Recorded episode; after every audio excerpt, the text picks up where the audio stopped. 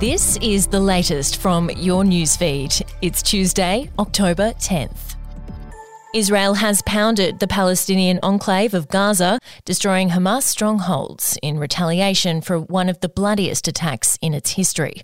Israel was also last night amassing 100,000 troops in preparation for a full scale invasion of Gaza.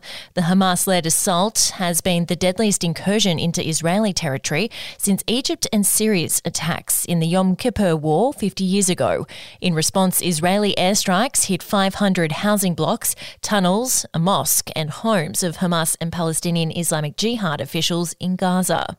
The voice to Parliament remains unpopular across large swathes of the country, with only a small handful of electorates likely to deliver majorities. British company Focal Data found most voters intended to vote yes in just 22 seats across the country. Overall, the poll found the no side leading 61 to 39, in line with the most recent Newspoll, which said support for the yes case fell to just 34%. Prime Minister Anthony Albanese's Sydney seat of Grayndler had the second highest support for yes at 64.5%. And the victims of a horrific plane crash in SA's mid north have been identified as 24 year old passenger Charlie Mumford and his father, pilot Ben Mumford. On Sunday afternoon, the Cessna plane struck power lines before coming down at Red Hill, south of Crystal Brook. Charlie died at the scene, with his father flown to the Royal Adelaide Hospital in a critical condition, where he later died. We'll be back after this. News doesn't have to be boring. The Brits have given Prince Harry a new nickname after yet another tell all interview. Oh, God, is it the Ginger Whinger? Let the team at news.com.au get you up to speed each day with their podcast, From the Newsroom. a couple were busted joining the Mile High Club. Well, I guess they can't fly Virgin anymore. Politics, sport, red carpets, royals. Get all the goss in just a few minutes. Follow From the Newsroom wherever you get your podcast from. Victorian Premier Jacinta Allan was personally briefed about the Commonwealth Games cost blowouts in early March, but the government refused to increase the budget or change the model.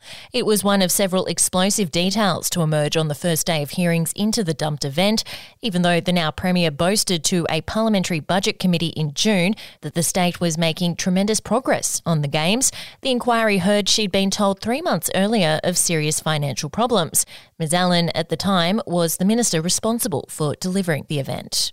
And actor Hugh Sheridan has revealed he passed up tickets to the doomed music festival attacked by Hamas militants. The Aussie actor turned down the event after realising the Supernova Festival near Kibbutz Re'im seemed a little bit out of the way. It's where more than 260 people were slaughtered and others kidnapped in the surprise attack. Sheridan has since fled to Greece, but a friend he met in Israel is currently fighting on the front line, while the friend's girlfriend has been kidnapped by Hamas fighters. And we'll be back with an update to your newsfeed tomorrow.